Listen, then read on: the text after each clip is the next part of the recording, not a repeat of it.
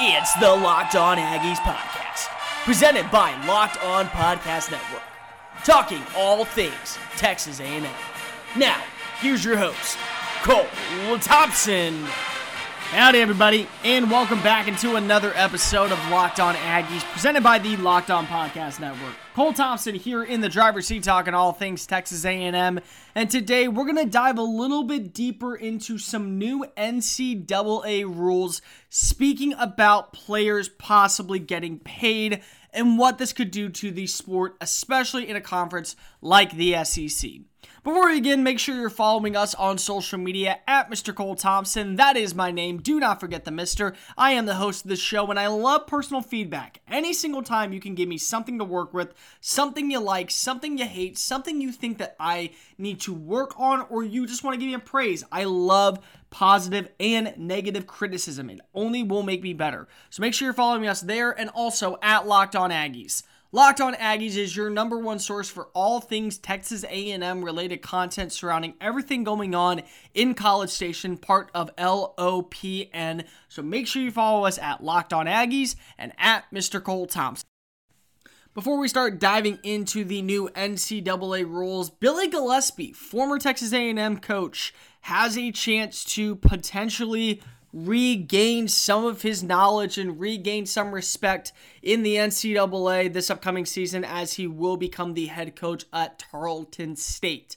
But more importantly, he'll be making his long awaited return to Reed Arena at some point this year as the former A&M head coach is set to take Tarleton as part of the 2020 2021 non conference schedule, according to a report by CBS basketball insider Jon Rothstein.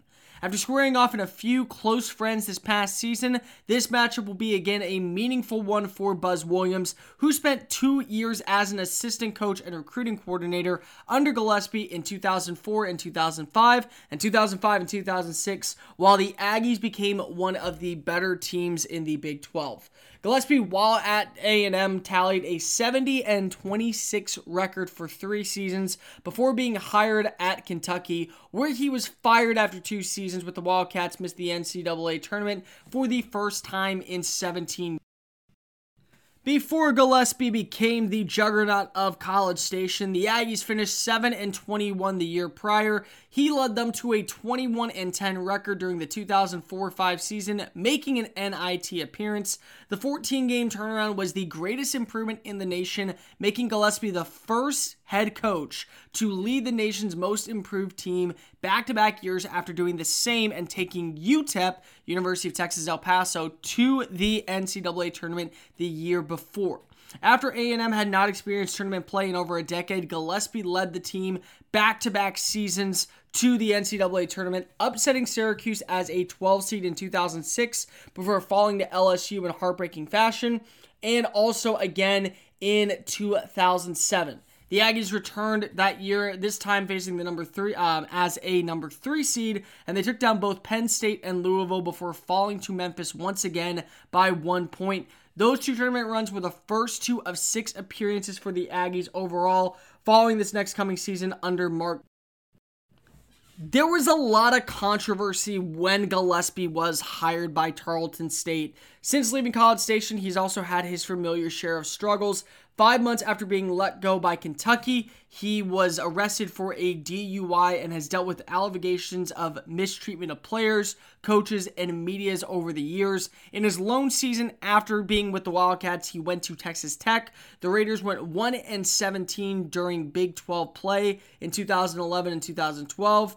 The former A&M coach has spent the past few seasons at Ranger College and this year will take over as the Cowboys' new head coach in their first start of division play. They will join the Division 1 ranks starting July 1st. The Texans will be in regular season competition in the WAC conference, the Western Athletic Conference next season, but will not be able for Division 1 postseason play until 2024-2025.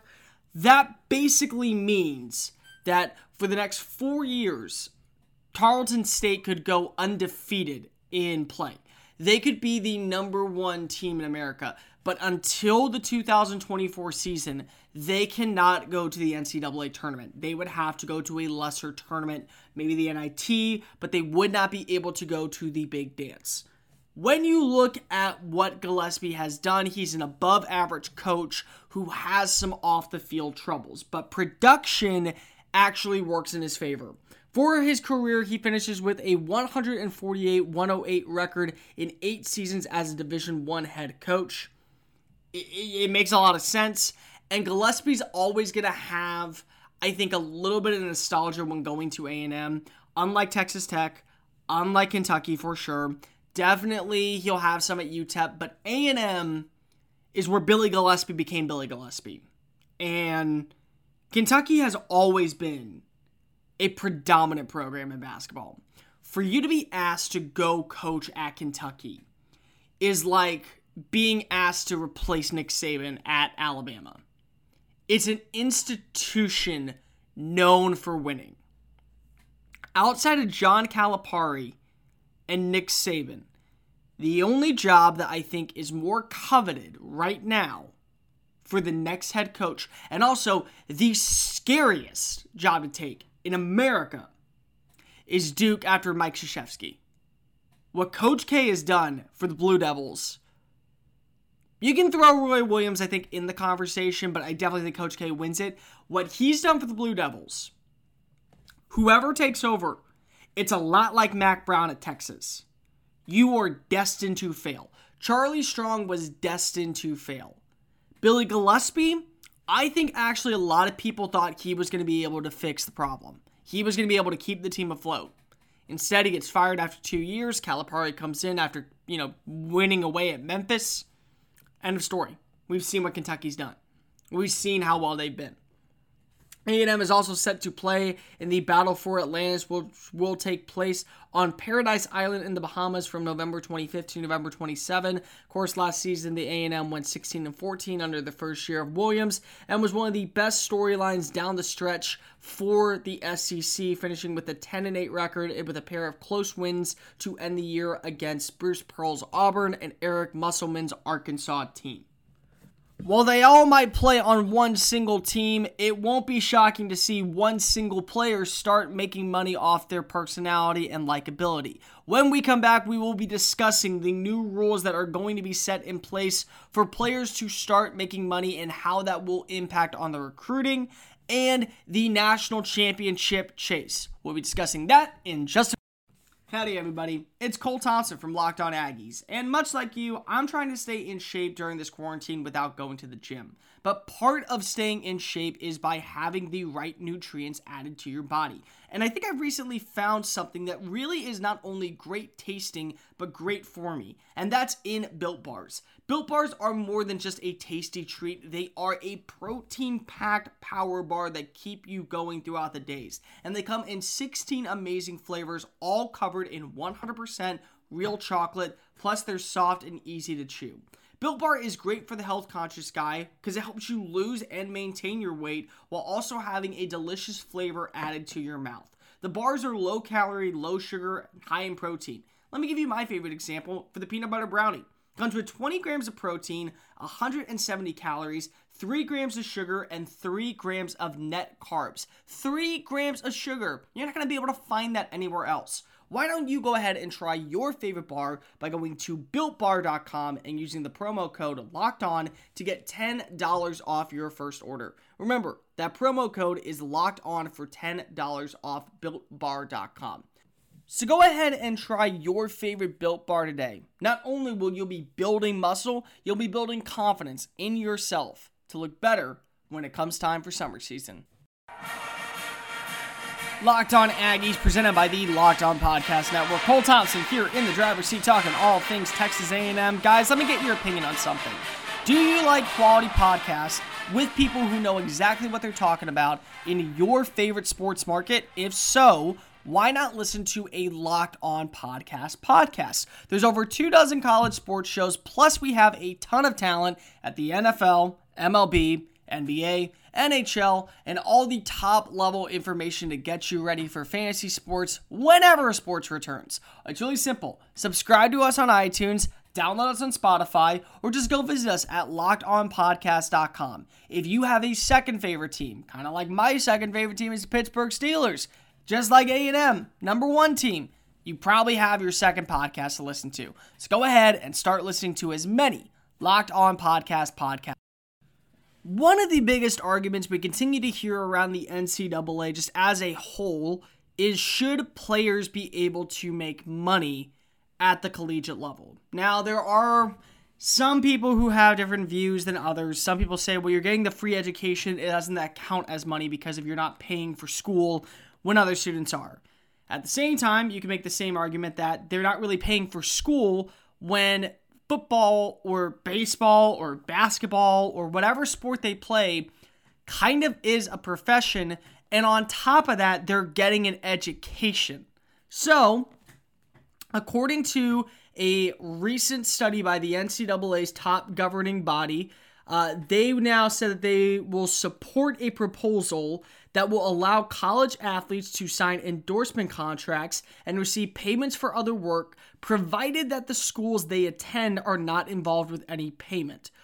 A working group assembled to evaluate potential ways to modernize the NCAA rules about athletes making money and their names, images, and likenesses presented its recommendations to the Board of Governors during its annual April meeting on Tuesday afternoon earlier this week. The recommendations included significant changes to the current restrictions while allowing room for the NCAA and schools to regulate the types of deals athletes might be allowed to sign in the future and in the monetary value of individual contracts.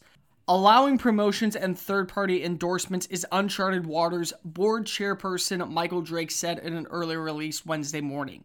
The NCAA's news release said athletes will be allowed to appear in advertisements and can refer to their sport and school, but not use the school's logos or branding. So, the real question is what does this all mean?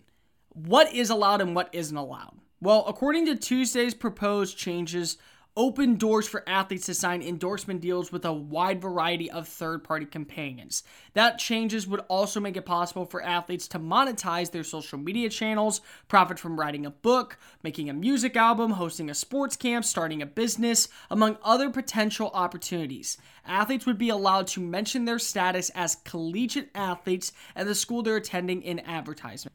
So basically put, say Kellen Mond wanted to release an album called Mond Magic. He was really into EDM music and he was really into, you know, that type of style. And he wants to be a DJ if football doesn't work out. Now, what could happen is he could make money off of that album. Where in the past, NCAA players would not be able to make money because they were represented by the school. And if he was to throw in something like a line, you know, I'm headed to the top. I'm number one in the nation, and you can give it all up to me. Shout out College Station. Something along the lines of that, or something along the lines of the 12th man, or something along the lines of any one of those kinds of things. He would not be fine, and the NCAA would not be able to force the school to get in trouble for him doing that. Say a player, I don't know, say Jhamon Ausbon is tears his ACL and has to have his leg partially amputated if he were to write a book and he still stayed in school and he graduated with a master's degree because the school was paying for it, he would not have to be fined and hire a ghostwriter to do it, and he would be able to actually earn some of that money. Let's say Braden Mann, before he was a New York Jet, this was a guy who was the reigning Ray Guy Award winner. And in today's society, if you want to be a punter, you're going to need to practice. It's not just, hey, one day I'm to wake up and go outside and I can punt a football. I'm to make become a Division One athlete. There's a lot that goes into it. Hang time, precision, where you're placing the ball, how you're aiming, what style you should kick at. Should you get a running start? Are you to be a plant place kicker? All of those things. Braden Mann could actually devise a camp and allow kickers from across the nation to come in and learn from his expertise. Now, the proposed changes do not allow the schools to pay the athletes directly or to provide any assistance to the athletes in setting up the endorsements. Athletes would not be allowed to use any school brand markets in advertising or wear clothing with school logos. The NCAA would also consider regulations that prohibits athletes from promoting products that don't line up with the NCAA's values, such as gambling, websites, banned substances, individual schools would also be able to make a list of things that they don't see in their values that would allow the athletes to endorse. So simple. Um, say Demond Demas, who is a rising star and could become the number one wide receiver in the nation, a future first round draft pick, and all that, wants to get sponsored by Gatorade. Gatorade could sponsor him. He could go be sponsored by that company but he couldn't wear A&M colors in that and he couldn't wear A&M's logo in that. Say someone like Haynes King wants to be sponsored by Skechers. Maybe he likes the way Skechers, you know, soles feel. He could not wear maroon and white Skechers, and they could not have an A&M logo on it. And also, he couldn't throw up a Gig'em sign. Those are things that now you're talking about. And also, on top of all of that, this could play a major role in recruiting because of it's already said the NCAA will not allow you to work with gambling websites, so you can't use DraftKings, you can't use uh, FanDuel, you can't use any of that, and you also can't use banned substances. So it's not like you can go, "Hey, weed, hey yeah, who wants to do it?" You can't do that because the NCAA still is against it because of the you know the national government is still against it, but a school can also tell you if you want to come to our school, these are brands that cannot sponsor you, these are things you cannot do. So, say someone like Texas Tech, who is sponsored by Under Armour, has an athlete who wants to go be sponsored by Nike. They could say no. If you come to our school, if Nike calls you, you must tell them no. Say someone like A&M, they're sponsored by Adidas right now. If Kellen Mond gets an offer to go be sponsored by Under Armour, they could say, no, we are an Adidas brand and you are the face of our team. We will not allow you to be sponsored by this company. And so on and so forth, vice versa, going back and forth on how this could be done. Every NCAA team has the right to tell a player who they can and cannot sponsor. And sometimes that will play into a team's favor. I know for a fact, Alabama, they're big with Nike. If Nick Saban says, hey, we're big with Nike, but if Jerry Jeudy, who just went to the NFL, all right, I'll use a different one, Devonta Smith. If Devonta Smith wants to be sponsored by Under Armour, and I don't see a problem with it, he can. And that could help with recruiting down the line. Or you could say, we are a Powerade based company. We will not let you work with Gatorade. Okay, you lost a recruit that way every single university and every single institution has their own set of rules that they could make that will allow athletes to decide maybe better on where they want to go. And if you are a team who is kind of the middle of the pack, say like an Arizona State in the Pac 12 or Mississippi State in the SEC for that matter, Mississippi State's a good school. They're a really fun school and they're a really fun town to go to. Starkville's very awesome. I've enjoyed every single time I've gone there. If Mike Leach says, uh, you know, I don't really care if you want to be sponsored by a tiger or you know you want to be sponsored by a bear. You know, they're all just going to attack each other because that's just the chain link of America. I mean, if you want to do that, maybe that helps Mississippi State win a national title while LSU, A&M, and all of them are being held back. This could play a massive role into recruiting down the line that officially makes this easier for players to kind of help build dynasties if we're really thinking about it.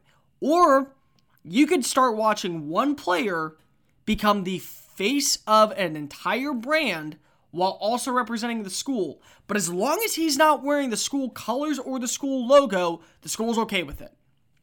There's a few other things that are going on around with the NCAA of how these players and what they could, and can, and cannot do, and we'll be breaking down those in just a quick moment. Locked On Aggies, presented by the Locked On Podcast Network. Cole Thompson here in the driver's seat, talking all things Texas A&M. Guys, make sure you're following us on social media at Mr. Cole Thompson and at Locked On Aggies for all your up to date information of everything going on around the 12th man. As mentioned earlier of the day, the NCAA is working out ways for college athletes to be endorsed by their likeness, endorsed by a company, endorsed by all this thing, and there's a lot of questions that still need to be answered. So let's just go to the next one. Can college athletes hire agents? Athletes would be allowed to hire agents and other professionals, accountants for example, to help them with their business opportunities. These specifics about how athletes can hire these type of advertisers and what advertisers will be allowed have still been yet to be uh, determined. NFL agent Leigh Steinberg, who has been an agent for up to 40 years, also in the movie Jerry Maguire is actually based on something that happened to him, so y- you know that he knows a lot about sports believes this potential rule change will only move up the calendar for when agents can begin contacting athletes. Steinberg believes his agent selection process could begin as soon as high school. You look at who the beneficiaries are, and one and done basketball players, by the time those kids get any brand, they're already in the pros. This will be a primary impact for quarterbacks or major superstars. You could think of Johnny Manziel or Tua Tagovailoa or Jameis Winston players who early in their careers established a brand. So basically, what Steinberg's saying, and I actually know Leigh, so there's a very good shot I can probably even try and get him on the show sometime very soon to discuss this. I look at what's going on. A guy like Johnny Manziel, who within 12 months of being on in College Station was already the most famous person in the city, possibly the most famous person in Texas, and without a doubt was the most well known college football player. Maybe if he would have had an agent or an advisor telling him what he could and couldn't do, and he would have been able to pick up endorsements at that time, he would have possibly been even better off than he, you know, was.